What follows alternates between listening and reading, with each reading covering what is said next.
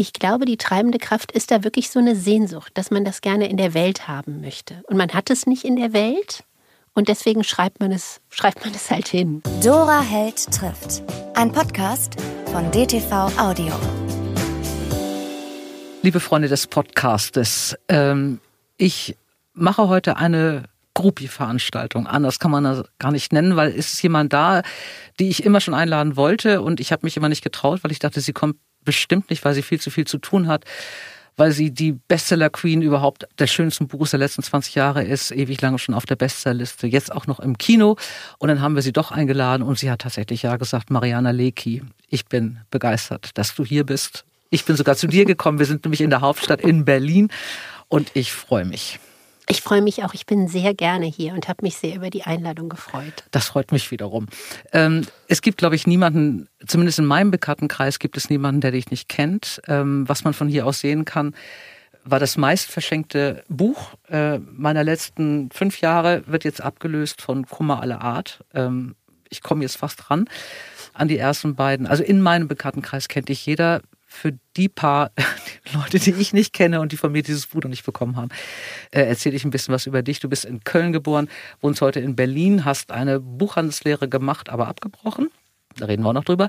Äh, hast dann Germanistik und empirische Kulturwissenschaften studiert in Tübingen, hast das auch abgebrochen, weil du nämlich dann den wunderbaren Hans-Josef Orteil getroffen hast und der hat dich überredet, nach Hildesheim zu gehen ähm, und da Schreiben und Kulturjournalismus zu studieren. Und das hast du dann gemacht. Das habe ich dann gemacht. Du bist spitzenmäßig vorbereitet. Ja, du, ich habe ja einen Computer zu Hause, das geht alles. Dann hast du angefangen, zum Glück von allen, von vielen äh, Bücher zu schreiben. Dann erstes 2001 die Liebesperlen, dann kam drei Jahre später die erste Hilfe, dann kam Sechs Jahre später die Herrenausstatterin, dann kam drei Jahre später, bis der Arzt kommt und dann kam fünf Jahre später, was man von hier aus sehen kann. Das stimmt nicht, waren vier Jahre später und dann nochmal fünf Jahre später Kummer aller Art. Ich sage das deswegen, weil das meine Erklärung immer ist, dass deine Bücher so perfekt sind. Dass ich denke, na gut, sie nimmt sich ja auch viel Zeit. ähm, du nimmst dir wirklich viel Zeit. Du bist eine ganz genaue Schreiberin. Ja, das ist sehr ähm, schmeichelhaft ausgedrückt. Ich würde sagen, ich bin eine sehr, sehr langsame Schreiberin. Ich brauche tatsächlich extrem lange, mhm. ähm, weil ich auch spät anfange zu schreiben. Also das längste ist eigentlich die gedankliche Vorarbeit. Also ich muss mir, ich kann mich nicht vor so ein weißes Blatt setzen. Mhm. Ich ähm, da kracht mein Selbstbewusstsein dann sofort ineinander. Ich brauche was, so eine Art Geländer, an dem ich mich festhalten kann, bevor ich mich an den Computer setze. Mhm. Und äh, deswegen muss ich die Geschichte relativ gut im Kopf haben. Also die, die Geschichte, die Figuren, was mit denen geschieht, das muss alles schon irgendwie mal erdacht sein, bevor ich mich dann hinsetze und schreibe. Das Schreiben geht eigentlich relativ schnell. Also ich glaube, was man von hier aus sehen kann, habe ich letztendlich in einem Jahr geschrieben, was für mich wahnsinnig flott ist. Aber es wurde eben jahrelang vorher nachgedacht, mit mm. dem mhm. Hund gegangen und nachgedacht. Mm. Ich habe neulich einen, eine, einen Podcast gehört über ähm, Chat-GPT das neue Programm, was ja uns alle äh, in den Abgrund führt, wenn man Autor oder Autorin ist oder Werbetexter ist oder so, weil ja dieses Programm anscheinend alles äh, kann. Irgendwann mal, wenn es weiterentwickelt wird. Ähm, und ich habe gedacht, es wird, dieses Programm wird an, an einigen Menschen scheitern und da gehörst du, glaube ich, dazu. Ich lies mal was vor, weil ich das wirklich willkürlich ausgesucht aus deinen, deinen Büchern. Es, es spielt keine Rolle, weil es lauter solche Sätze. Aber ich glaube, daran wird eben ChatGPT scheitern. Äh, ist ein Zitat jetzt, also Anführungsstriche unten.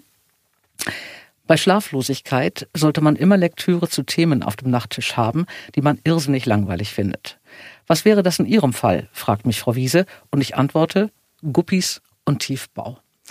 Das sind diese Geschichten, die ähm, diese Sätze, dass ich denke, das kann kein Programm. Warum Guppies und Tiefbau? Wie lange denkst du darüber nach, einen Satz so zu brechen? Also manchmal kommt das einfach. Wenn ich großes Glück habe, kommt es einfach. Mhm. Ähm, und äh, wenn es nicht gleich kommt, dann hilft es auch da, ich sitze wirklich wenig am Schreibtisch, vom Text wegzugehen, was anderes zu machen mit der Frage, was könnte jetzt diese Person antworten, mit mhm. der langweiligen Lektüre, und dann spülen zu gehen und einfach locker zu lassen und dann kommt's irgendwann. Ich glaube, Guppi wäre ein Wort, was mir niemals in diesem Zusammenhang eingefallen wäre. Hast du einen Bezug zu Guppis? Nee, ich habe keinen Bezug zu Guppis. Oder hatte ich da einen Bezug? Nee, eigentlich nicht. Ich wollte noch nicht mal einen Fisch haben früher. Nee, ich wollte auch keinen Fisch haben. Um Gottes Willen, Fisch, das ist ja, da, da will man lieber gar kein Tier. Mhm. Ja, habe ich auch gedacht. Man, ich, ich hatte einen, einen Freund in der Schule, Philipp, der hatte ein Aquarium mit Guppies und an Guppies mochte ich nur das Wort. Ja, Guppi weil ich fand, ist ein das ist ein schönes hübsches Wort. Wort. Ja, irgendwie. genau. Aber ähm, ja, und dann habe ich nur gedacht, ich, ich habe seit 30 Jahren oder seit länger, seit 40 Jahren nicht mehr über Guppies nachgedacht. Das ist mir jetzt das erste Mal. Ich hoffe, diesem, du, du bist darüber schön eingeschlafen. Nein, aber das sind, das sind so Sätze, wo ich aufschrecke und denke, Mhm. wie kommt man da jetzt drauf? Und dann auch wirklich aufhöre beim Lesen. Das entstammt einer Erzählung aus, den, aus dem Kummer aller Art, einer Kolumne. Dieser wunderbare Satz. Äh, Aber es, wie gesagt, es ist völlig ähm, willkürlich. Man hat lauter solche Sätze bei deinen Büchern. Du hast Hörspiele mich. geschrieben, auch noch WDR-Hörspiele. Ja. Schwindel, junge Großstadt, Nerds und die Liebe, der Buddhist und ich und der Aufzug. Ähm, wie wird man denn Hörspielschreiberin? Das hat sich so ergeben, weil ich mittlerweile 25 Jahre lang für den WDR arbeite als äh, sogenannte Lektorin. Also die schicken mir wöchentlich Manuskripte zu und ich gucke danach, ob daraus ein Hörspiel werden kann oder nicht oder auch ganze Romane. Ähm, damit habe ich jetzt aufgehört nach, ich sage es nochmal, 25 Jahren, ungeheuerlich. Ähm, aber in dem Zuge hat man dann eben eh Kontakt äh, zu den Dramaturgen da und die wissen, die wussten auch von meinen Büchern. Und ähm, irgendwann hat dann eine Redakteurin mal vorgeschlagen, ob ich nicht ein Hörspiel schreiben möchte. Und so kam das dann. Ist ein Hörspiel für dich einfacher, wenn du die Bilder nicht suchen musst? Also wenn es doch mehr Dialoge sind? Oder brauchst du hast du dieselbe Akribie, als wenn du einen Prosatext, ein Stück schreibst? Also ich finde, es ist eine sehr schöne Beschränkung, ne, weil man wirklich nur die Dialoge hat, um die ähm, Figuren zu zeichnen. Das macht erstmal großen Spaß.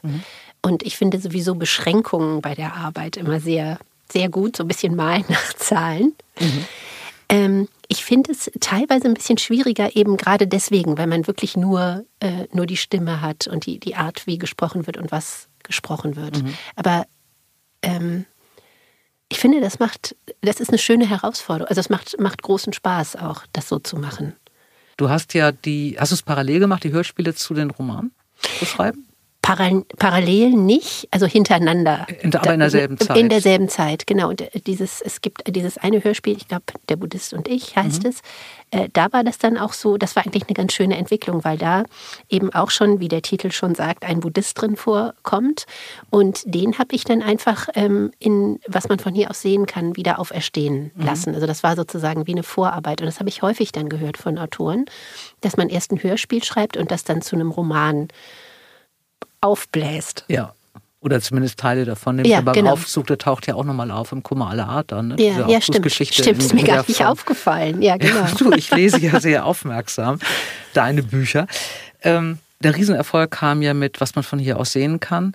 2017 erschienen und ich habe ja, das habe ich ja schon an dieser Stelle öfter gesagt, einen absoluten Lieblingsliteraturpreis. Das ist der Literaturpreis der Unabhängigen. Lieblingsbuch der Unabhängigen, Unabhängigen heißt das, äh, was von Buchhändlern und Buchhändlerinnen gewählt wird. Und das ist wirklich eine Geschichte, es ist jedes Mal ein Wurf. Also Dörte Hansen war dabei, äh, Ewald Ahrens war dabei. Es sind jedes Mal Sachen, auf die man sich verlassen kann, weil das wirklich so richtige Lieblingsbücher sind. Deins ist natürlich und mit Recht auch dazu gekürt worden und ist seitdem, und das kenne ich wirklich von, und ich bin über 35 Jahre in dieser Buchbranche von keinem Buch, ununterbrochen in dieser Bestsellerliste geblieben. Ähm, Jetzt ist eine ganz bl- die blödeste Frage, die ich jetzt stellen könnte. Das Bitte. tue ich aber nicht. Am schönsten ist, was macht das mit dir? Ja, ich, das ist die schlimmste. das? Und was ich auch, auch schlimm finde, ist, hast du damit gerechnet mit diesem Erfolg? Ja, Und dann genau. warte ich immer, dass irgendeiner sagt, ja klar, sonst hätte ich das Buch ja gar nicht geschrieben. ähm, wenn das so ein, ein Buch ist, was man ja auch als Leser oder deswegen habe ich gesagt, mache ich eine Gruppi-Veranstaltung draußen, so wie ich so oft verschenkt hat, äh, wenn dann dieses Buch verfilmt wird, was ja gerade passiert ist, ähm, mit einem tollen Regisseur und einer tollen Besetzung, ähm, als Autorin muss man dann irgendwie loslassen. Du hast, warst damit einverstanden, das in die fremden Hände zu geben und so und hast das gemacht. Ich traue mich da nicht rein in diesen Film, gebe ich offen zu, auch wenn es bestimmt ein guter Film ist. Hast du da eine, ähm, auf Lesung passieren da jetzt irgendwelche Fragen von Lesern, wenn du unterwegs bist? Fragt dich jemand, wie du den Film fandest oder erzählen sie dir, wie sie den fanden? Ja, ich bin jetzt nicht mehr so viel auf Lesung, also es ist, läppert jetzt so langsam mhm. aus.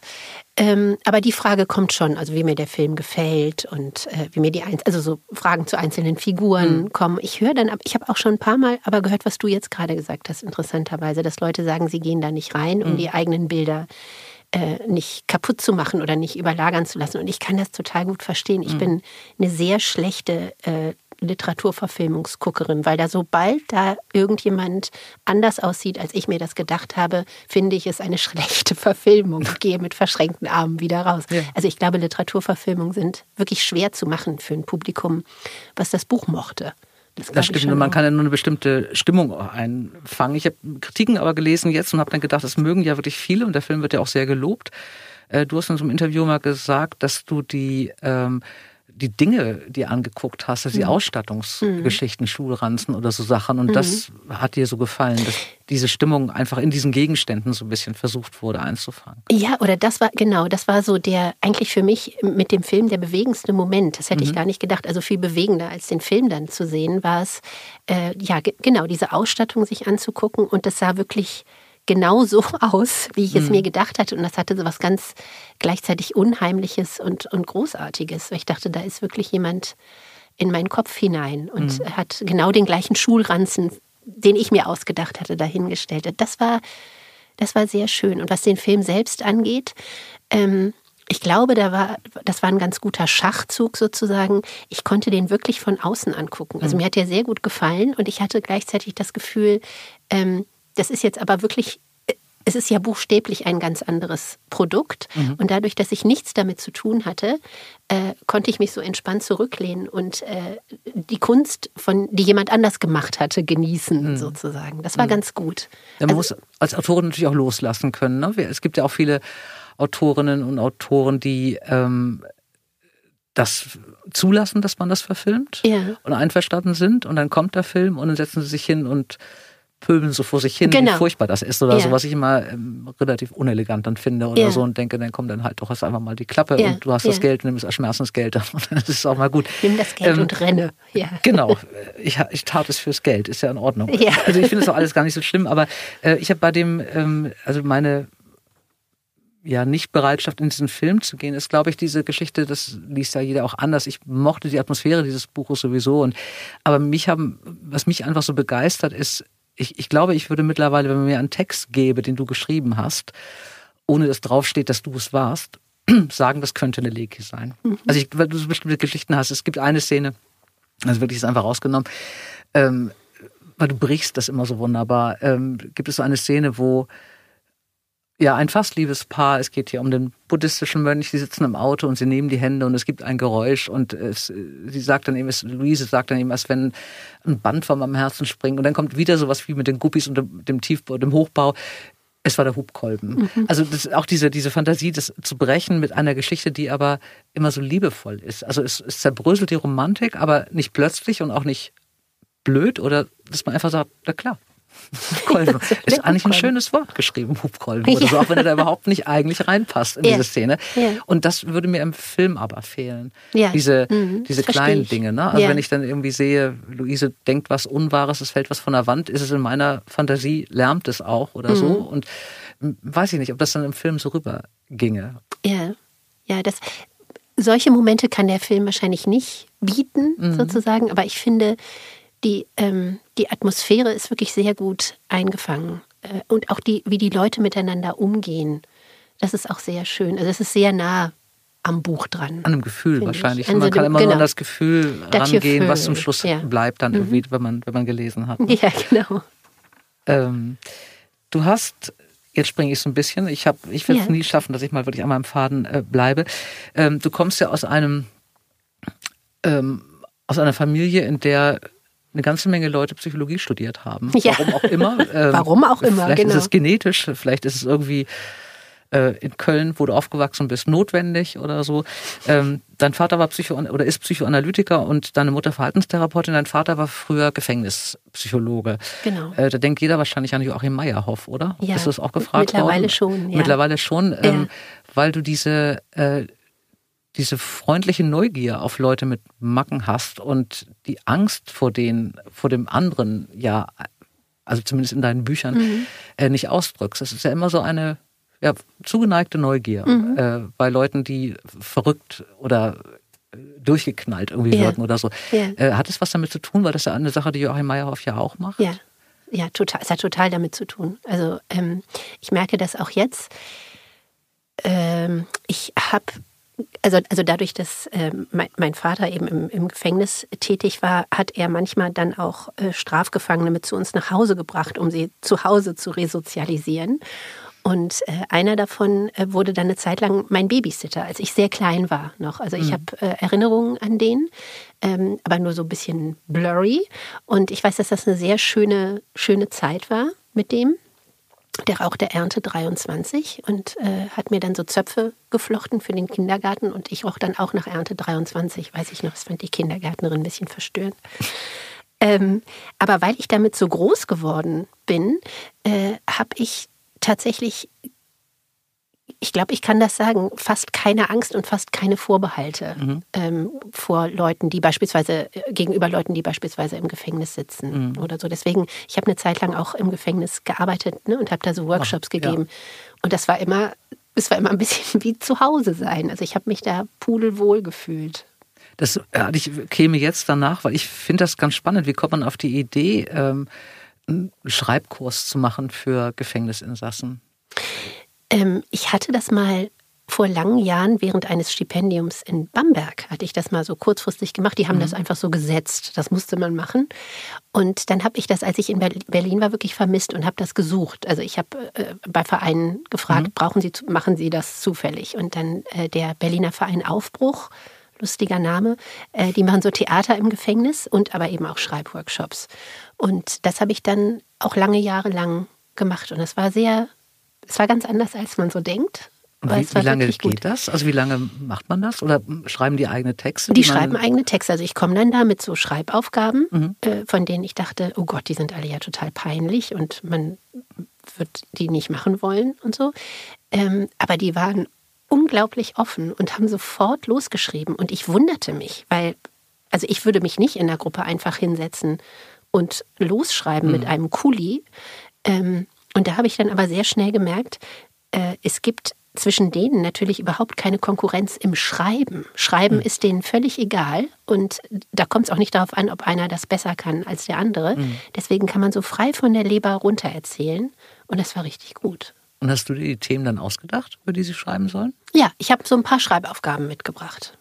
Und äh, das, also, aber manche haben dann auch gesagt, ich erzähle jetzt, ich klinke mich jetzt aus aus diesen Schreibaufgaben und schreibe eine Autobiografie über mhm. tausend Seiten. Und die okay. saßen dann da und haben dann eben das gemacht. Und du wusstest auch, wer wer ist? Stellen die sich vor? Sagt man da, mein Name ist keine Ahnung. Genau. Kai und ich bin hier, weil ich jetzt keine genau. Ahnung das und das gemacht habe? Nee, man sagt nicht, warum man da ist. Das äh, sagt man dann hinterher. Mhm.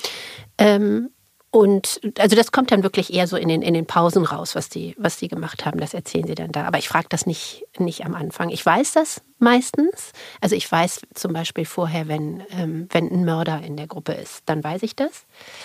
Äh, aber sonst weiß ich eigentlich nichts. Mhm. Und wie viele Leute sind das dann in so einem Kurs? Müssen die mitmachen oder? Nein, die müssen, die, nicht, die, die müssen nicht mitmachen, aber ich glaube, es sieht gut aus, wenn sie okay. mitmachen. Mhm. Also das gibt bestimmt einen Pluspunkt. Mhm.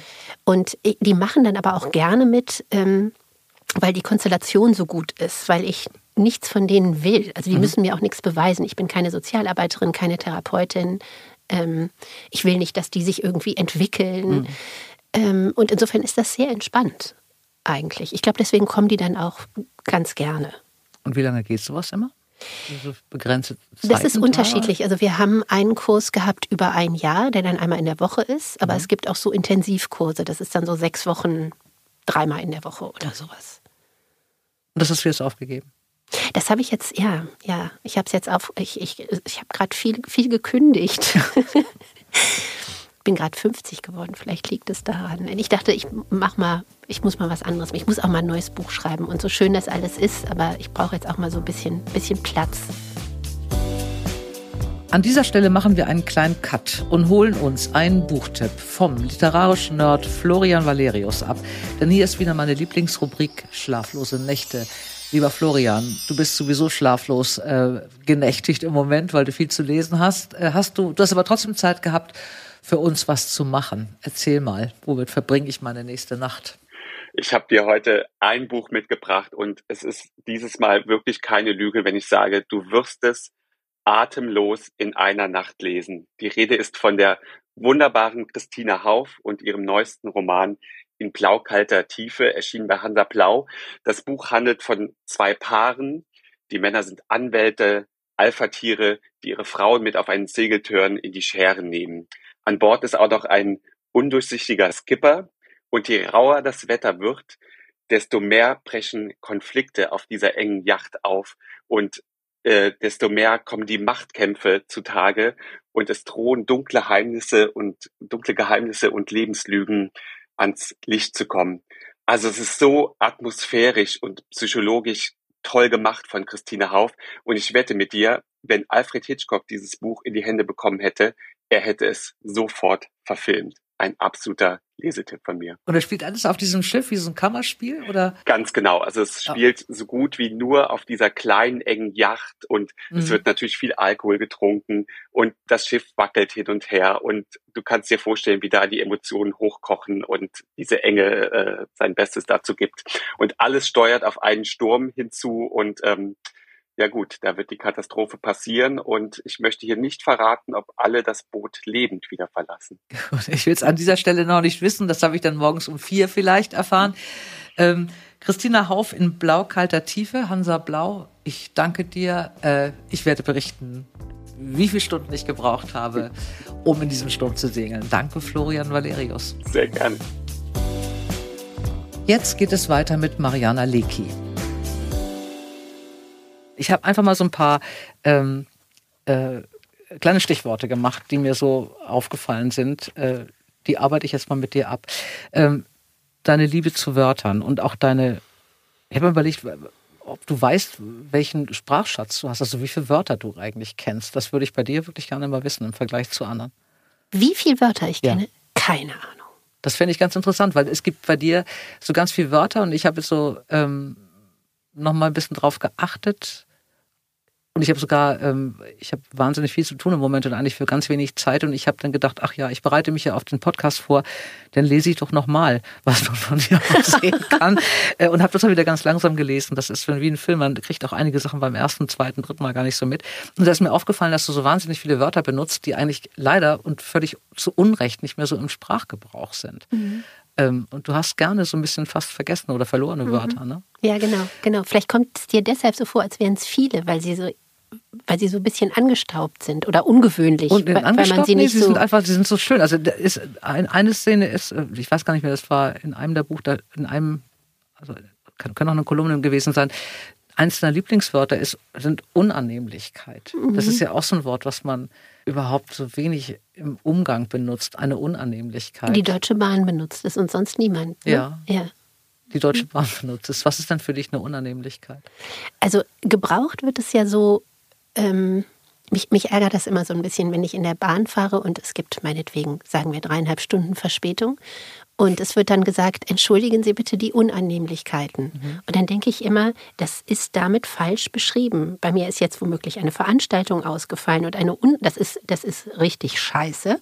Mhm. Und eine Unannehmlichkeit ist ja eher was so wie was weiß ich, ein Strähnchen in der Frisur sitzt nicht richtig oder man hat die falsche Konfitüre zum Frühstück Kredenz gekriegt oder sowas. Oder die Zahnpasta auf der Bluse. Oder die man genau, das sind lauter so Unannehmlichkeiten. Genau. Aber äh, wenn man das Wort ernst nimmt, also ja. gar nicht, dass die Bedeutung, die unterlegt wird, dann ist ja Unannehmlichkeit etwas, was man nicht, was so schrecklich ist, mhm. dass man es nicht annehmen kann. Mhm.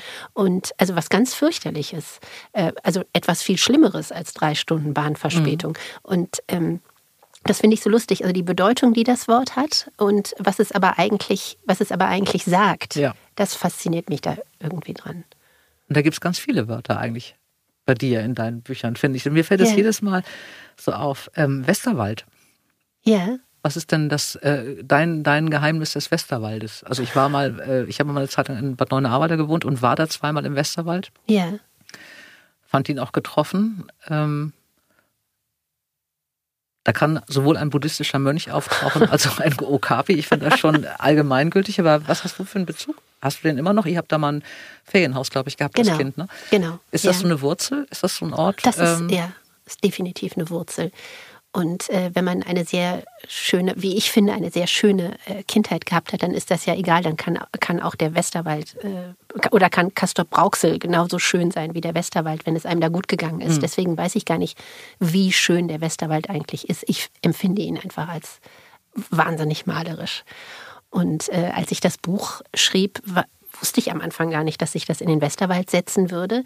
Aber dadurch, dass die ähm, das, worüber ich schreiben wollte, nämlich äh, über, über Tod, Leben, Liebe und so, dachte ich, das sind solche wuchtigen Sachen, da brauche ich wenigstens einen Ort, an dem ich mich auskenne. Mhm. Ähm, und so kam das dann, kam der Westerwald dazu. Und mhm. eben auch, weil ich so eine Dorfgemeinschaft äh, beschreiben wollte. Und mit Dorfgemeinschaften kenne ich mich eben auch nur aus in den 80er Jahren im Westerwald. Mhm. Deswegen ähm, dachte ich, mache ich mal safe. Und setzt es dahin. Ja, man will ja auch, wenn man so ein Jahr oder noch länger, dann drei Jahre oder fünf Jahre bei dir sich da in einer Geschichte befindet, will man es ja auch schön haben. Ne? Dann siedelt man das Gedanke, ja nicht ja. in Stuttgart an oder ja. so. Stimmt, du hast ja da, du hast recht. Es geht nicht nur darum, dass die Leserinnen und Leser das am Schluss hoffentlich schön finden, sondern man selbst sollte auch ein bisschen Spaß haben. Ja. Das stimmt. Man, ist ja. ja man hat ja den Film im Kopf. Also es müssen ja, ja. schöne Häuser sein oder ein schöner Baum oder das Meer oder was weiß ich. Also ja. Ja, in Cannstatt kriegt man das, glaube ich, nicht so richtig hin. Wer weiß. Wer weiß. Aber äh, dann muss man eben über diese Äußerlichkeiten äh, hinweggehen oder so. Ähm, Führerschein habe ich mir aufgeschrieben. Warum? Ach so, du hast ihn ganz spät gemacht. Ne? Ja, ja. Ähm, hattest du keine Lust? Oder magst du keine Autos? Doch, ich äh, hatte große Lust, den Führerschein zu machen. Lustig, ich habe ja gestern, hab ich gestern noch mit meiner Mutter darüber geredet, über dieses leidige Thema. Äh, ich wollte den Führerschein machen, als alle ihn machten.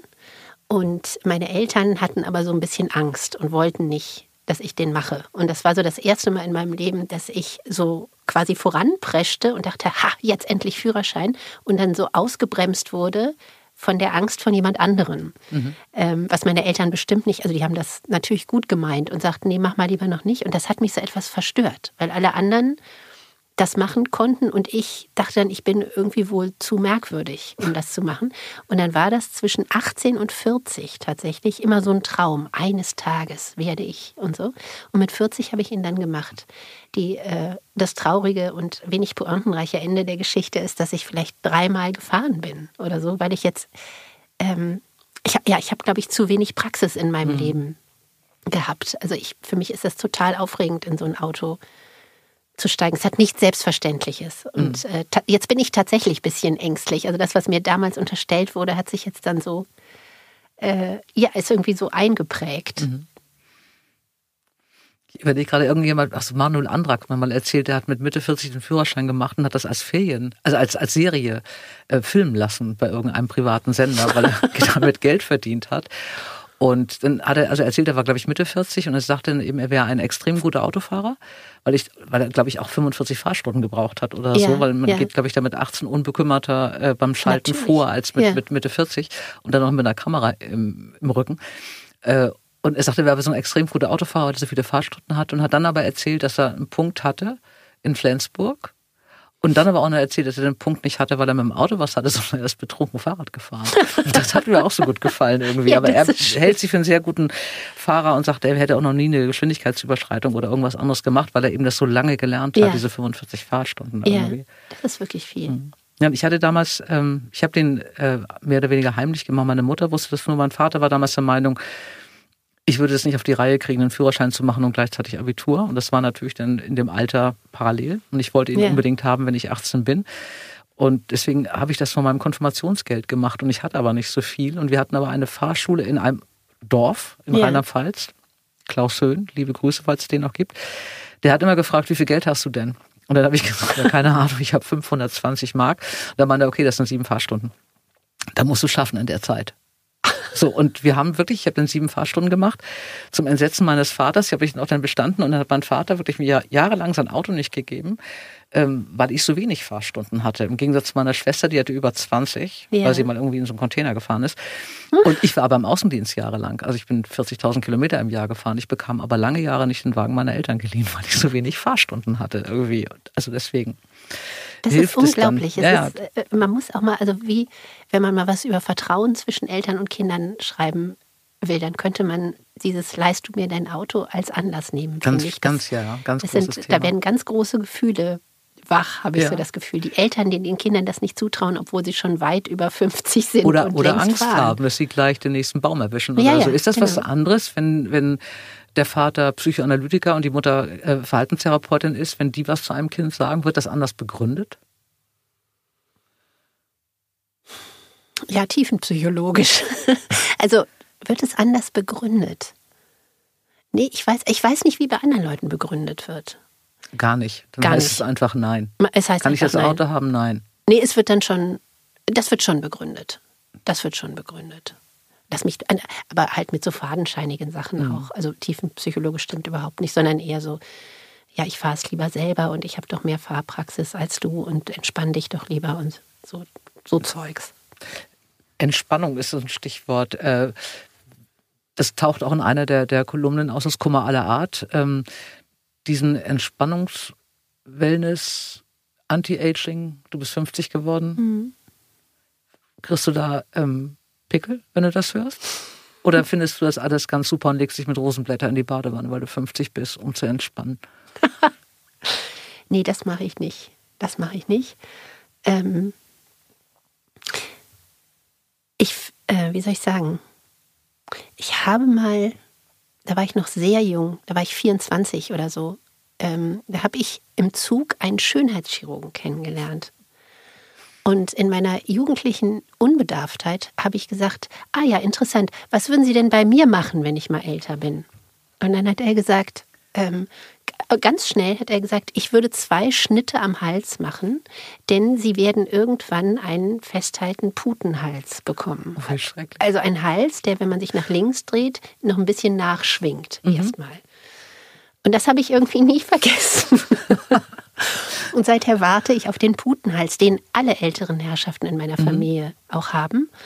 Äh, aber ich käme, ich käme nie im Leben auf die Idee, äh, da irg wirklich irgendwelche Maßnahmen äh, zu treffen oder mir irgendwelche Anti-Aging-Bomben ins Gesicht zu machen. Aber dass es die Möglichkeit gibt, finde ich immer wieder sehr interessant. Ich würde das, glaube ich, nie diesen Putenhals vergessen. Und ich werde das immer in meiner Hand.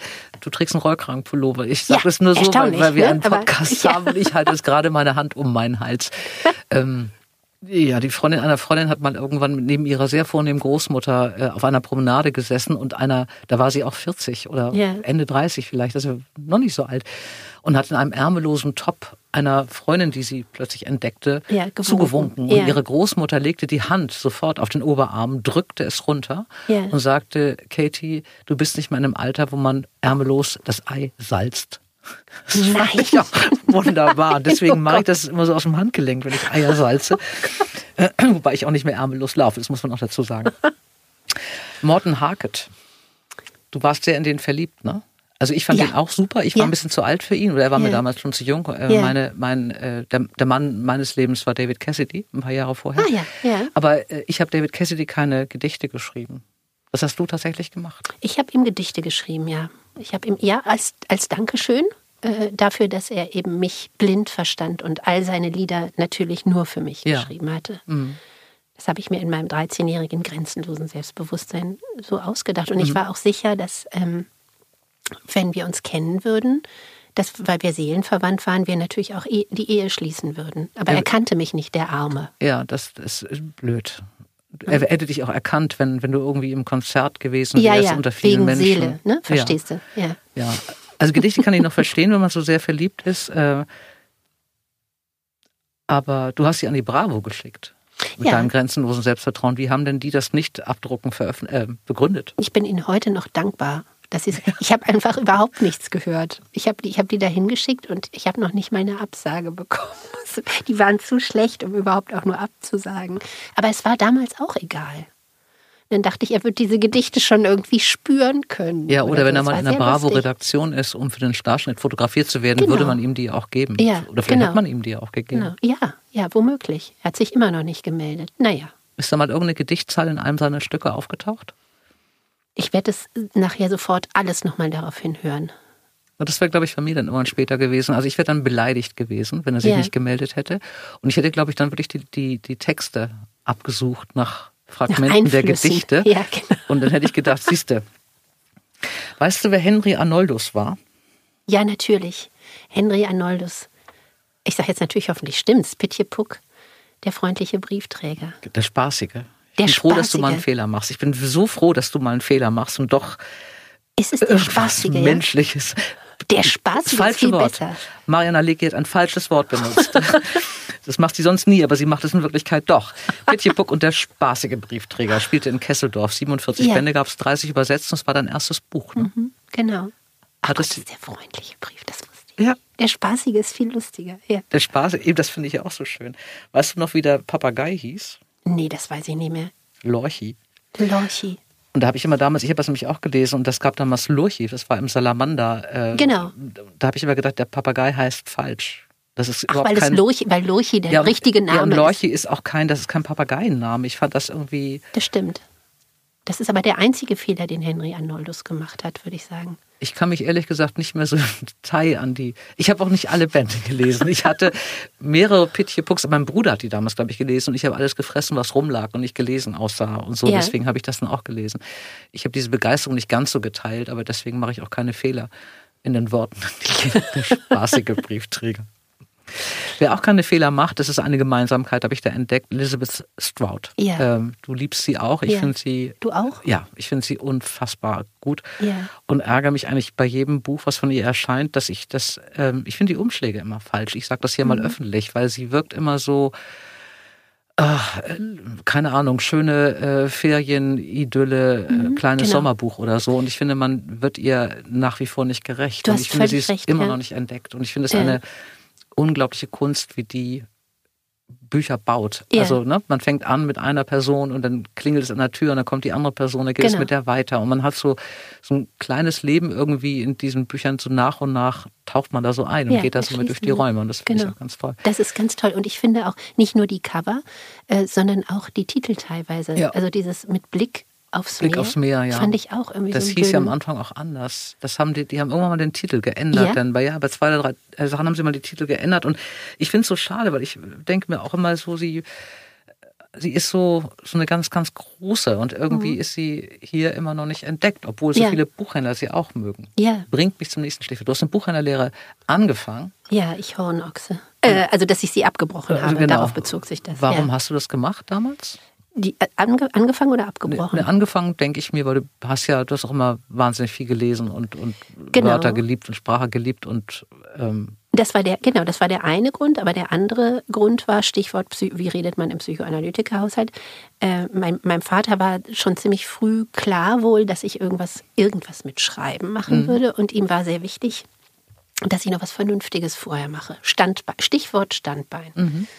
Und dann habe ich das auch gemacht und dann war das äh, Problem in tausend Anführungszeichen, dass ich in eine wirklich sehr schöne winzige Buchhandlung in Köln kam.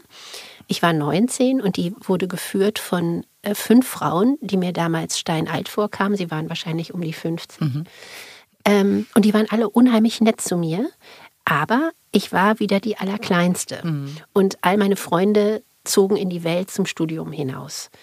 Und irgendwie mir, hat mich das dann etwas geplagt. Also ich fühlte mich noch kleiner als in meinem Elternhaus, wo ich ja auch immer die Kleine gewesen war. Und dann habe ich das aufgehört und bin studieren gegangen. Es tut mir ein bisschen leid. was haben deine Eltern dazu gesagt? Dass du abgebrochen hast? Also die haben mich da gewähren lassen, ähm, aber äh, fanden das nicht toll und äh, waren dann aber versöhnt, weil die weite Welt, in die ich ging, dann Tübingen war, wo mein Vater auch schon studiert hatte. Und da dachte er, das ist auch ein guter Ort. So, also da, da war man dann so ein bisschen versöhnt mit der Lage. Ja. Wenn du heute in, in Buchhandlungen gehst, stellst du es mal manch, manchmal vor, wenn du da. Ja, mir hat das Spaß gemacht. Ich fand das, also, oder es würde mir jetzt, würde es mir wirklich Spaß machen, glaube ich. Also ich ne, Weihnachtsgeschäft weiß man ja, wie das, wie das so zugeht. Aber so Bücher empfehlen, das fand ich immer gut. Das hat, Mhm. war, war schön. Aber es war damals nicht das Richtige. Man weiß es immer nicht. ne? Man Ich- weiß es nicht, genau, man weiß es Mhm. nicht. Ja, ich habe ich es auch gelernt. Ich habe es aber Du hast auch Ende- gelernt, Ich ja. habe auch Buchhandel. Also es ging auch drum. Ähm, ich wollte wahnsinnig gerne studieren und ähm, hätte gerne Journalismus gemacht. Und dann sagte mein Vater, der hielt nichts so davon, ein bisschen windig und sagte, mach doch mal was Anständiges. Mhm. Und ähm, und ich wollte eigentlich immer was mit Büchern machen. Ich hatte auch keinen keine, keinen Plan. Also Studium hätte Mhm. ich gerne gemacht, weil auch genau dasselbe. Ne? Alle meine Freundinnen fingen an zu studieren und so. Und ich blieb dann aber in Bonn-Bad Godesberg und machte meine Lehre. Ja. Ähm, aber es war einfach so vom ersten Tag an richtig. Ja. Also ich fand's okay, ja, toll. ja gut. Irgendwie, Ja. das war die ganze Zeit. Und ich bin ja auch erst, ich glaube, vier Jahren bin aus dieser Branche so ein bisschen raus dann oder so. Ja. Aber ich fand das, es war einfach ja, der beste Job. Also Ja. ich mochte das. ja, toll. Dann war das ja eindeutig.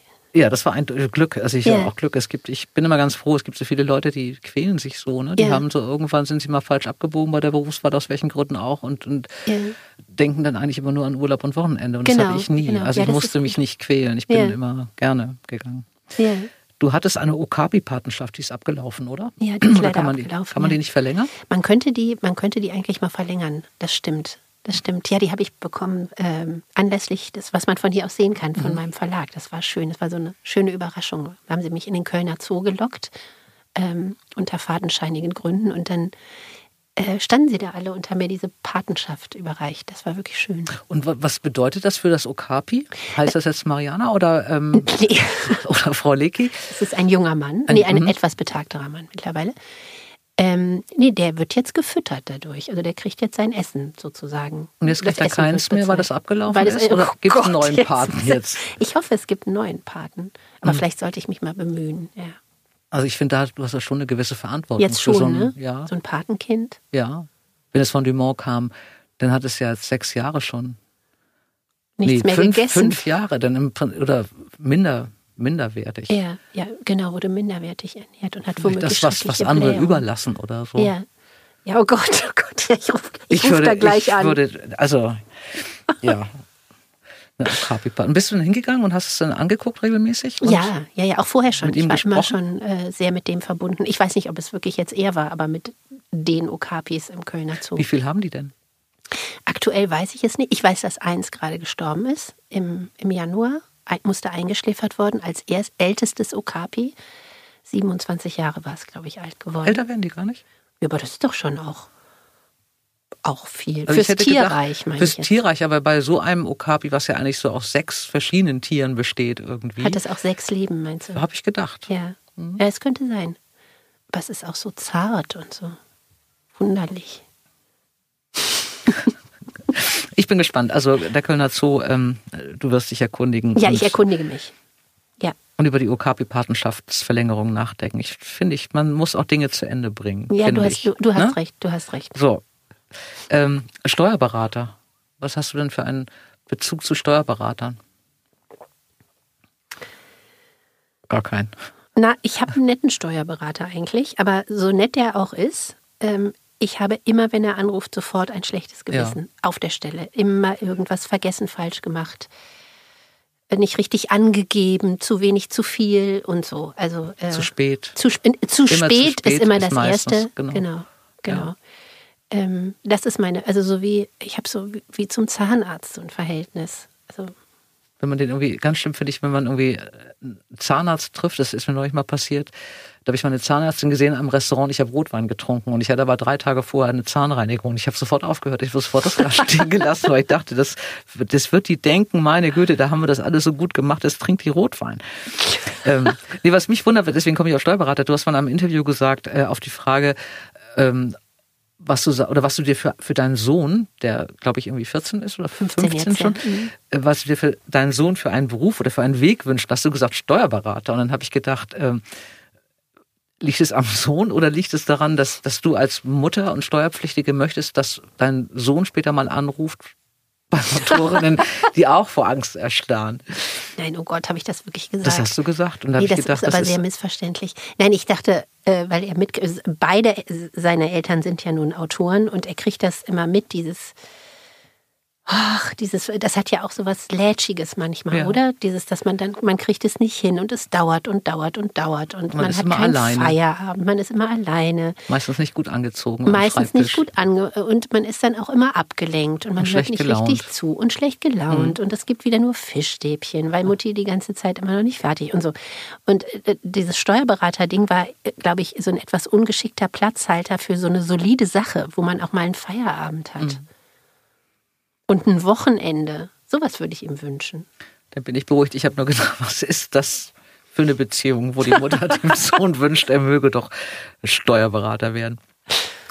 Ähm, du hast einen Hund, und du hattest, glaube ich, dir immer einen gewünscht und Genau. hast dir jetzt irgendwie einen zugelegt. Ist das denn, das habe ich so gehofft, ist das ein irischer Wolfshund? Zufällig? Nee, ist es nicht. Das, es sollte ein irischer Wolfshund sein, aber das geht einfach nicht in der Stadt. Ja. Ne? Das kann man diesem Tier nicht antun. Also ich würde meinen Hund immer noch für einen irischen Wolfshund kaltblütig stehen lassen, aber das geht nicht. Es geht nicht. Also Mhm. da muss ich aufs Land ziehen. Vielleicht mache ich das auch irgendwann, aber vorher muss es sowas Kniehohes sein. Knie hoch. Also es ist ja gar nicht, ähm, also in dem Buch ist es ja so, dass, also was man von hier aus sehen kann, ist der Hund ja ein bisschen irischer Wolfshund, aber Ja. auch ein bisschen Pool. Im Film haben sie wirklich einen, einen echten irischen Waschechten. Wolfshund. Ja, ich durfte den auch kennenlernen. Oh, ich finde die wunderbar. Mein, ja. mein ehemaliger Chef hatte so einen, Gavan, und ich habe den geliebt. Da kam immer der, das war der schlechteste Wachhund, den ich überhaupt in meinem ganzen Leben gesehen habe. So ein, ein Kalb von Hund, die haben ja wirklich so 90 Zentimeter, Mhm. Ja, der ging bis zur. Schulter mit einem Riesenkopf. Er war grau und war, fand ich unheimlich schön. Und sobald jemand auf das Grundstück gefahren kam, was ein bisschen abgelegt war, egal wer, auch wenn er die Leute nicht kannte, kam er schwanzwedelnd Mhm. und ich fand auch immer lächelnd auf das Auto zu und kam rein, wenn man die Autotür aufmacht oder so, steckte seinen Kopf richtig rein und freute sich, dass jemand kam. Ja, ja. Ähm, aber ich fand es immer so, hm, die werden ja nicht so alt. Das Nee, tat die mir werden leid, nicht so alt. weil die genau. so die sind zu groß und zu- haben zu so groß, genau. Genau. Genau. Ja, es gibt, äh, die sind, ich glaube, als Wachhunde wenig geeignet. Am schlimmsten ist, wenn sie ängstlich sind Mhm. und einem dann auf den Schoß hüpfen wollen oder so. Dein Hund ist aber nur kniehoch, nicht Nur so einem kniehoch. irischen. Nee, nee, nee, nee. nee Mhm. Aber auch ein, ein sonniges Gemüt. Und heißt auch Eddie. Heißt tatsächlich Eddie, autobiografisches Element in Kummer aller Art. Das ja. ist das Mhm. ist auch beruhigend. Verstockung ist auch so ein Wort, äh, was du nimmst, wenn jemand ähm, ja da fällt mir kaum was an. Also wenn, wenn eine Situation so ist, dass man eigentlich ganz anders sein möchte, so ganz leicht und locker und lässig und so, und es fällt einem überhaupt nichts ein und man ist so irgendwie quer. Das Mhm. nennst du Verstockung. Äh, bist du so jemand, der mal ab und zu in bestimmten Situationen, gerade wenn man aus einer Schreibhöhle kommt, verstockt ist? Ja. Also das hat dann auch gar nichts unbedingt, da muss ich gar nicht aus einer Schreibhöhle rauskommen, sondern das passiert mir auch so. Also dass ich äh, irgendwie einen anderen Eindruck machen möchte, als ich ihn eigentlich mache und mich unter Druck setze und dann kommt eben so eine, so eine Verstockung. Und so ein richtig blöder Satz. Man So, will auch mal ein blöder Satz Man will oder was man, ganz anderes sagen und auch was ganz anderes fragen und es fällt einem. ja, oder man wirkt irgendwie wortkarg und, und kühl und, und ist, fühlt sich innerlich ganz anders, Mhm. einfach nur, weil man verstockt ist. Ne? Also kenne ich, ich, so. kenne das auch. Also bei mir ist es, und ich fange dann einfach an, das ist noch schlimmer, denn ich fange dann an, so vor mich hinzureden. Also so Ja. zu sabbeln. Ja, irgendwie. sabbeln, Und ja. äh, nicht sehr intelligent. Also ich bin, ich bin ganz schlecht im Smalltalk. Ich kann das überhaupt nicht. Ich habe immer Ja. Leute auf Messen bewundert, die dann so stehen und so lässig mit einem Glas Wein in der Hand dann irgendwie sich so Dinge zuwerfen. Ja. Mir fällt nichts ein. Mir fällt wirklich überhaupt kein geschmeidiger Satz ein. Ja. Ich, ich sage dann ja irgendwie Mhm. auch keine ganzen Sätze dann und sowas. Und ich habe das immer gelesen, dass du dich selber auch mal als verstockt bezeichnet hast manchmal. Und Ja. ähm, wie ist denn das, wenn man so verstockt von Natur aus schon ist und dann noch Ja. verstockt, weil man lange Zeit geschrieben hat? Das, Ja. Man wird ja nicht ähm, geschmeidiger, wenn man Nee. in der Jogginghose vom Laptop sitzt äh, und nicht fertig wird oder es nicht hinbekommt. Und dann muss man auf einen roten Teppich, weil das Buch verfilmt ist. Wie, wie hoch war der Grad der Verstockung auf diesem Auf Teppich? einer Skala von 1 bis 10. ähm, es war schon ein hoher Verstockungsgrad. Äh, und ich war extrem froh, dass, ähm, weil es wirklich wie so eine andere Welt war, in die ich da so hinein äh, geplumpst bin. Und ich war sehr froh, dass der Regisseur Aaron Lehmann, äh, dem ich das erzählt hatte, dass mir das alles irgendwie komisch und für mich so unecht vorkommt Ja. und ich keinerlei Erfahrung habe, hat er mich einfach die ganze Zeit am Arm gehabt, aber buchstäblich. Und das war schön, da so durchgeführt zu werden. Dann von jemandem, der darin so ein Profi ist. Also dann, äh, das hat mich sowieso äh, sehr beeindruckt. Man kommt dann da auf diesen roten Teppich und die ganzen Schauspieler knipsen so ein rotes Teppichgesicht an. Was, die, die können das einfach. Mhm. Und äh, ich kann das nicht. Bei mir ist das so alles etwas schief geraten. Aber es war dann irgendwie schön, da so eine Unterstützung beizuhaben. Mhm. Und ich finde sowieso immer, wenn man, wenn man äh, die, die Verstockung sozusagen transparent macht, also wenn man sagt, Entschuldigung, ich bin jetzt leider verstockt, dann wird die auch schon, dann verpieselt die sich irgendwie. Mhm. Hast du das wirklich mal gesagt? Entschuldigung, ich bin das gerade verstockt? Ja, habe ich schon mal gesagt. Ja. Ich glaube, so einen Satz würde ich mir mal von dir leihen. Ich finde, der sagt auch alles. Entschuldigen Sie bitte, das hat nichts mit Ihnen zu tun. Ich bin ja, einfach es hat wahnsinnig nichts mit, genau, gerade. Genau, ich bin gerade verstockt. Ja. Genau. Ähm, du hast ja eine Herangehensweise an deine Figuren, ähm, bleiben mal bei was man von hier aus sehen kann. Dieser Dorfroman äh, das wird ja im Moment auch so ein Genre irgendwie jetzt. Mhm. Äh, du, dich haben sie dazu gezählt, Dörte Hansen hängt da, mhm. wurde auch so bezeichnet wie so ein Dorfroman. Ich finde es ein bisschen schwierig. Das heißt ja einfach nur eine, eine, einen Zusammenhalt zu beschreiben oder Zusammengehörigkeitsgefühl von Menschen, die eben auf relativ kleinem Raum leben und sich alle eben kennen, weil sie auch alle nicht weggehen und mhm. bis auf kleine Babys auch selten jemand dazukommt. Ähm, ist das eine äh, oder du hast es so, so wunderbar perfekt gemacht, weil ja die viele Menschen die bei dir vorkommen in diesem Roman, eigentlich gar nicht zusammenpassen. Ob das mhm. jetzt der Optiker ist oder ob das jetzt Selma ist oder so oder ob das die ähm, ähm, Elsbeth ist. Also es sind alles sehr unterschiedliche Menschen, die auf den ersten Blick nichts miteinander gemeinsam haben, bis auf die Tatsache, dass sie alle in diesem Dorf leben und trotzdem sind sie miteinander verbunden, obwohl mhm. sie nicht passen. Mhm. Wie so ein Okapi eben. Mhm. Das hatte alles schon eine, eine, große Logik bei dir.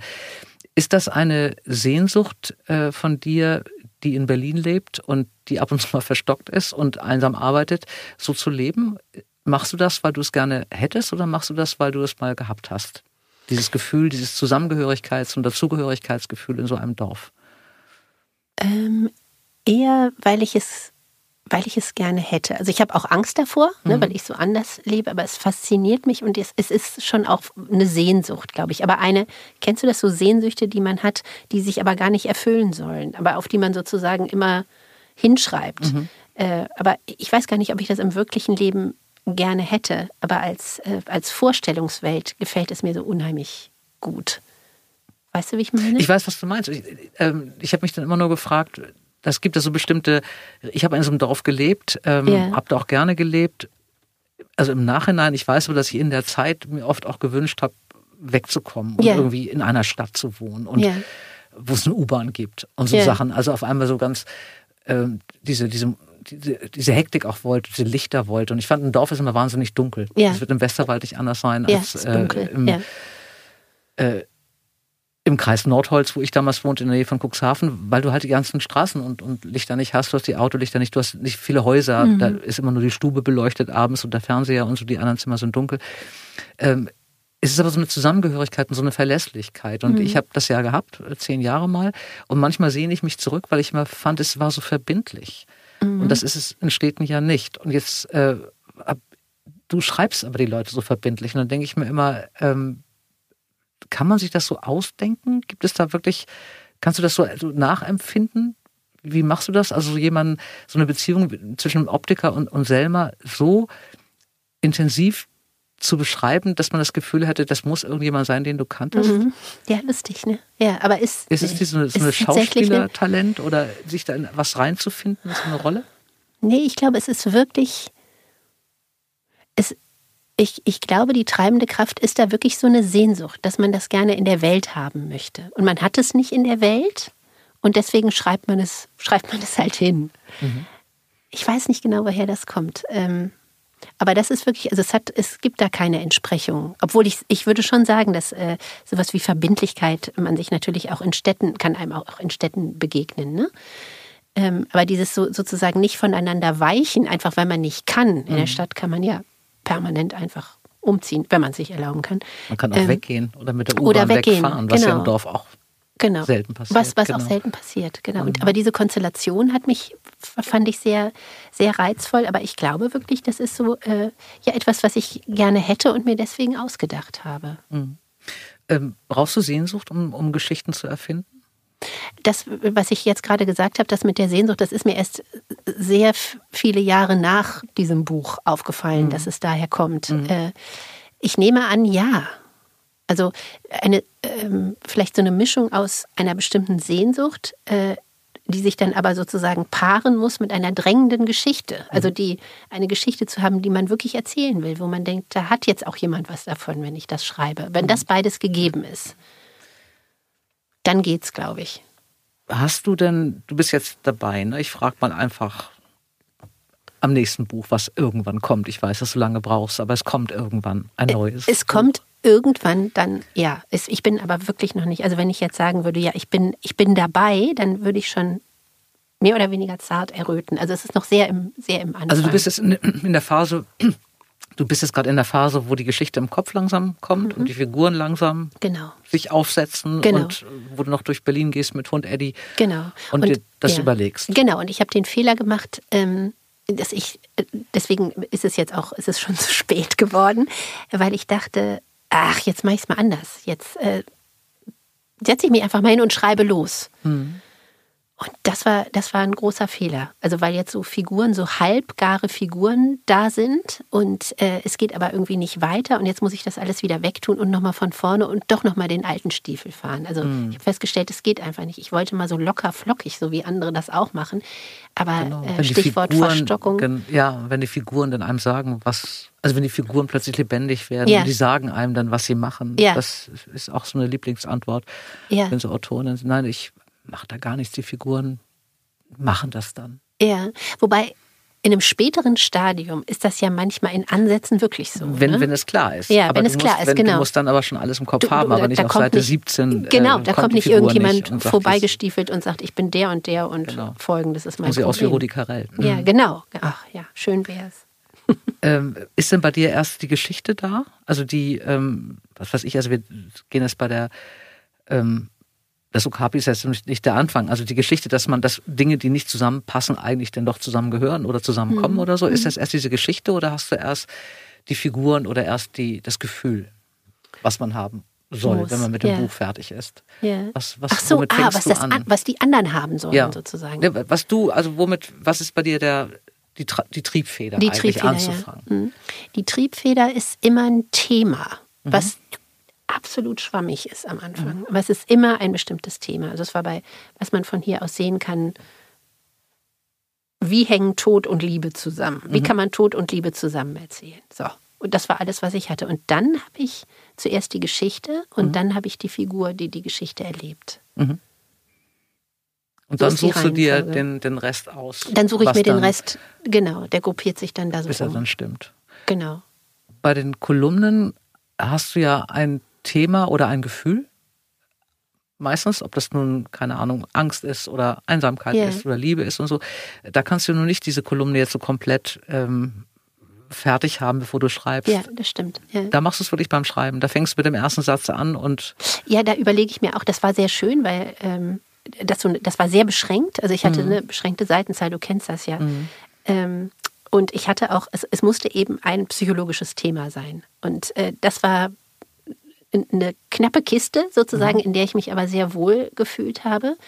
Und äh, ich mochte auch sehr gerne, dass da die Erzählerin eigentlich wirklich nur eine Beobachtung äh, machen konnte. Also ich war quasi die Kamera mhm. dann für die Leute, die ich mir ausgedacht habe. Das war vergleichsweise einfach.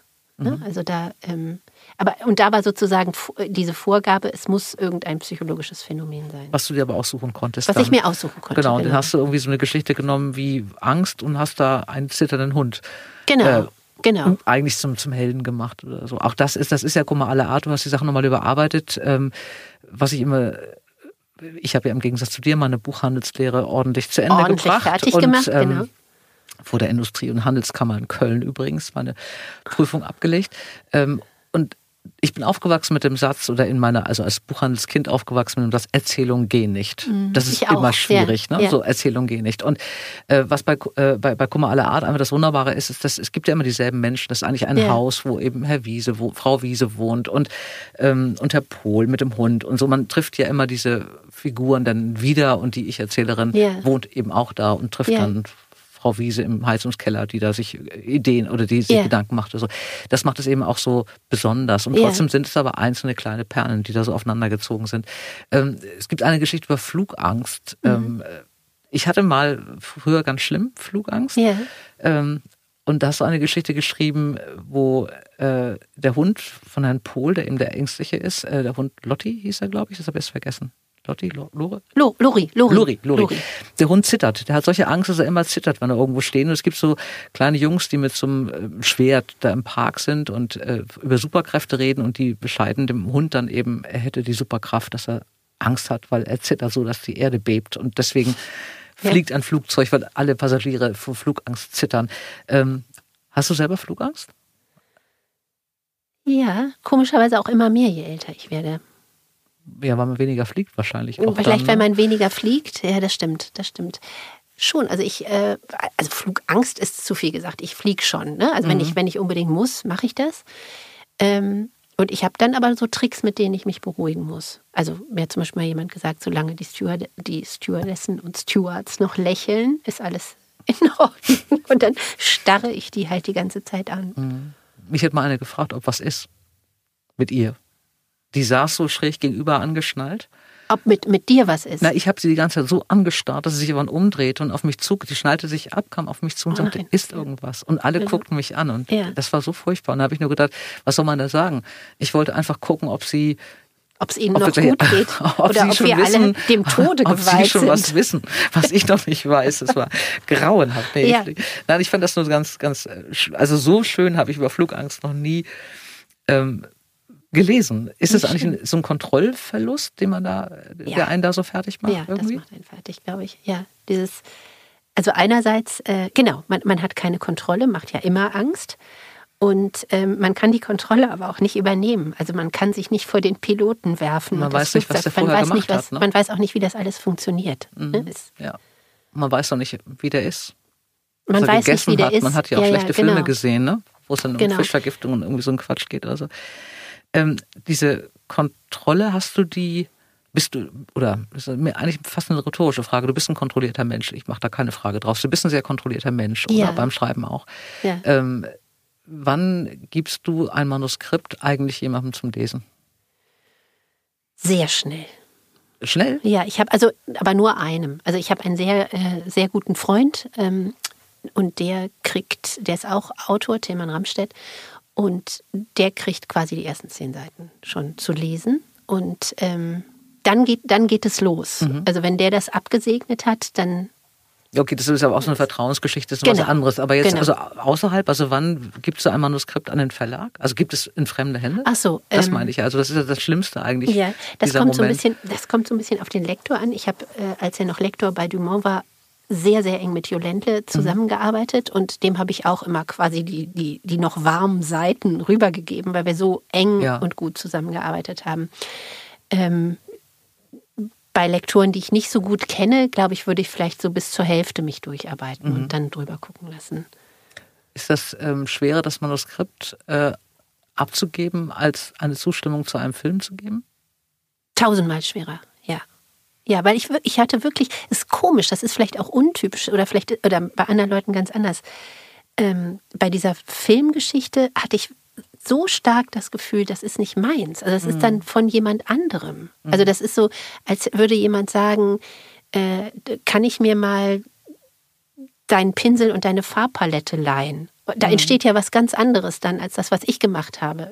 Also irgendwie hatte ich da gleich einen ganz großen Abstand zu. Mhm. Und zwar nicht, weil ich gedacht habe, öh, da kommt eh nur Murks raus und ich will damit nichts zu tun haben, sondern es war so ein, es war nicht mehr meins. Jemand machte was anderes daraus. Mhm. Aber es war vielleicht auch ganz gut, dass da ein paar Jahre dazwischen waren. Es war das nicht so, auch, das fünf stimmt, Jahre dazwischen, stimmt. wo man das ja eben loslassen muss, wenn es, ja. ich weiß nicht, ob du die Millionen schon geknackt hast oder so, aber du bist, glaube ich, dicht dran. Das Buch ist ja irrsinnig oft verkauft und gelesen. Also man teilt es dann sowieso schon. Dann ist ja nicht mehr das eigene alleinige. Ja, ja, das kind stimmt, so. das stimmt. Ja, genau. Mhm. Genau, stimmt. Ähm, du hast ein Zitat, das Lieblingszitat meines Bruders, Blaise Pascal. Das ganze Unglück der Menschen rührt allein daher, dass sie nicht ruhig in einem Zimmer zu bleiben vermögen. äh, mein Bruder hat es bei sich an der Wand hängen. Mein Bruder ist jemand, der sehr gerne allein in einem Zimmer ähm, vermag zu sitzen und ja. auch das noch ganz ruhig. Äh, du machst das auch. Du bist jetzt nicht so die, äh, die Partymaus oder die, das soziale Wunderkind oder so. Ne? Da habe ich, ich den Eindruck. Ich bin keine Partymaus, das stimmt, aber ich habe diesen Satz da reingeschrieben, sozusagen als Gegensatz, das ist aus, was man von hier aus mhm. sehen kann, ähm, als Gegensatz zu dem Satz, äh, ihr müsst mir Welt hereinlassen. Mhm. Und ich, ich, finde beides richtig. Also ich finde, ähm, nur im Zimmer sitzen, äh, da wird man dann auch wunderlich und ist zu lange mit seinen eigenen Gedanken alleine. Aber man äh, richtet auch keinen Unfug an und ich finde, man richtet ich kein, immer, obwohl vielleicht schon. Ja, ja, ja, gut, das kann schon sein. Ich habe immer bei diesen, bei den, also in dieser Szene mit diesen beiden Gegensätzen, habe ich mir gedacht, es wäre auch schön, wenn man ruhig in seinem Zimmer sitzt und die Welt kommt ein bisschen rein. Ja, das Tatsächlich. ist natürlich Also ich muss ja, ja. nicht unbedingt raus. Ja. Das, also das ist, ich habe das auch gerne. Ist das die, die Zeit, in der du schreibst? Du hast jetzt einen Sohn, um den du dich ja kümmern musst, mhm. von der hast ja eine Struktur. Aber äh, ist das dir die liebere Zeit, da alleine zu sitzen und im Kopf im Westerwald oder wo auch immer mhm. zu sein, mit, mit Leuten dich zu umgeben, die es in Wirklichkeit nicht gibt, aber yeah. die es eigentlich geben sollte. Ja, äh, ja, das hast du schön gebe, gesagt. Ja, so möge. Ja. Äh, und dann gehst du raus in Berlin und bist eingeladen irgendwie zu einer kulturellen Veranstaltung. Ist das nicht da so ein Bruch, wo die Verstockung auf der Schulter schon sitzt? Ja, offizielle Veranstaltungen in Berlin wahrscheinlich schon, aber mhm. rausgehen, Freunde treffen. Das mhm. finde ich dann sehr schön, wenn sich das dann so, wenn die eine Welt die andere ablöst. Also ich mhm. würde jetzt auch nicht wochenlang zu Hause sein wollen, nur mit meinen erfundenen Freunden. Sondern äh, ich finde das sehr gut, wenn die Welt sich dann da äh, wieder einmischt. Ich brauche das, glaube ich, auch. Ja, also man merkt es ja auch an, du hast die, deine Figuren sind ja alle wahnsinnig lebendig. Also das ist ja nicht so, dass du jetzt. Aber ich stellte mir immer manchmal vor, oder ich habe immer lange überlegt, wie, wie ist Mariana Leki eigentlich? Ist sie, sitzt sie ruhig in ihrem Zimmer und alles ist im Kopf? Äh, oder? Äh, nee, es ist schon, ähm, es ist dadurch, dass die Welt in Form meines Sohnes auch immer wieder mhm. dankenswerterweise hereinbricht, ist es nicht so äh, jetzt so total in, in die Einsamkeit äh, zurückgezogen. Ich, ich brauche das schon, klar, sonst kann man nicht arbeiten mhm. und ich brauche auch mehr als eine Stunde am Tag alleine. Ähm, aber äh, ja, ich, ich finde, das muss unbedingt, äh, unbedingt ergänzt werden, auch für mich. Mhm. Sonst, also ich muss da auch wieder raus dann. Ich habe mir so viele schöne Schlussworte überlegt für dieses Gespräch. Ähm, ich finde keins. Ich will auch vielleicht nicht, dass es vorbei ist oder so, keine Ahnung. Äh, ich wünsche mir ein bisschen doch, dass du ähm, vermagst, ruhig in einem Zimmer zu sitzen äh, über eine längere Zeit ja. und ein nächstes Buch schreibst. Für alle, die die Mariana Leki noch nie gelesen haben, äh, ein großer da habe ich jetzt ein großes Neidgefühl, dass den Leuten das noch ähm, bevorsteht. Und ich finde, du machst die Welt ein bisschen besser. Und es hat im NDR eine, ich habe vergessen leider wer, aber eine sehr kluge Journalistin gesagt, äh, es sind so ein bisschen diese, vor allen Dingen, guck mal, alle Art, das sind so kleine Trostpflaster für die Seele. Und das fand ich ganz schön. Das ist vielleicht ein ganz gutes Stichwort. Äh, es hat mich sehr, sehr gefreut, dass du da warst. Mich auch. Mich hat es sehr gefreut. Ich danke dir für das Gespräch und für all die netten Worte, die du gesagt hast. Das freut mich sehr. Es ist so verdient, Mariana Leki. Ähm, ich bedanke mich. Ähm, ich hoffe, wir werden irgendwann mit Hund mal irgendwie was trinken gehen oder so. Sehr gerne, ja. Wenn mit du Hund dann so weit bist, dass du die Dieter Thomas Sex und die äh, Rudi Carells. Warum hast du eigentlich so ein Faible für, für die Generation von Männern? Warst du so ein äh, Fernsehzuschauer damals in der Zeit? Nee, gar nicht. Ich habe lange nicht. nicht an Dieter Thomas Heck gedacht und an Rudi Carell noch viel länger nicht. Und dann sind sie aber immer wieder da. Ja, Zwar anders, sie, aber. Aber sie sind sofort wieder da, oder? Sie, sie stehen einem sofort da. wieder vor Augen. Man weiß alles. Man, man weiß alles wieder. Nee, ich habe als Kind gar nicht so viel. Ich durfte auch nicht viel Fernsehen gucken. Ich glaube, ich habe das dann so im Nachhinein gegoogelt und habe so einen Nostalgie-Flash gekriegt. Gerade wegen Rudi Carells Haaren, aber das ist mhm. eine andere Geschichte. Selma sieht so aus im Buch, im Kino nicht. Auch ein Grund. Ich hätte gerne Rudi Carell. Ich danke dir. Ich es danke so dir schön. auch. Danke. Vielen Dank. Ich freue mich beim nächsten Mal auf eine Frau mit vielen Namen und vielen Dingen, die sie macht. Felicity Whitmore, die in Wirklichkeit Indra heißt mit Vornamen und nicht nur schöne Bücher schreibt, die in England spielen, sondern auch mir erklärt hat, dass Dackel töten wollen. Ihr könnt gespannt sein. Es wird ganz, ganz schön. Ihr Lieben, alle Buchtipps findet ihr in den Show Notes und ich wünsche euch ganz viel Freude beim Geschichtenentdecken. Bleibt gesund und heiter, eure Dora. Dora Held trifft. Ein Podcast von DTV Audio.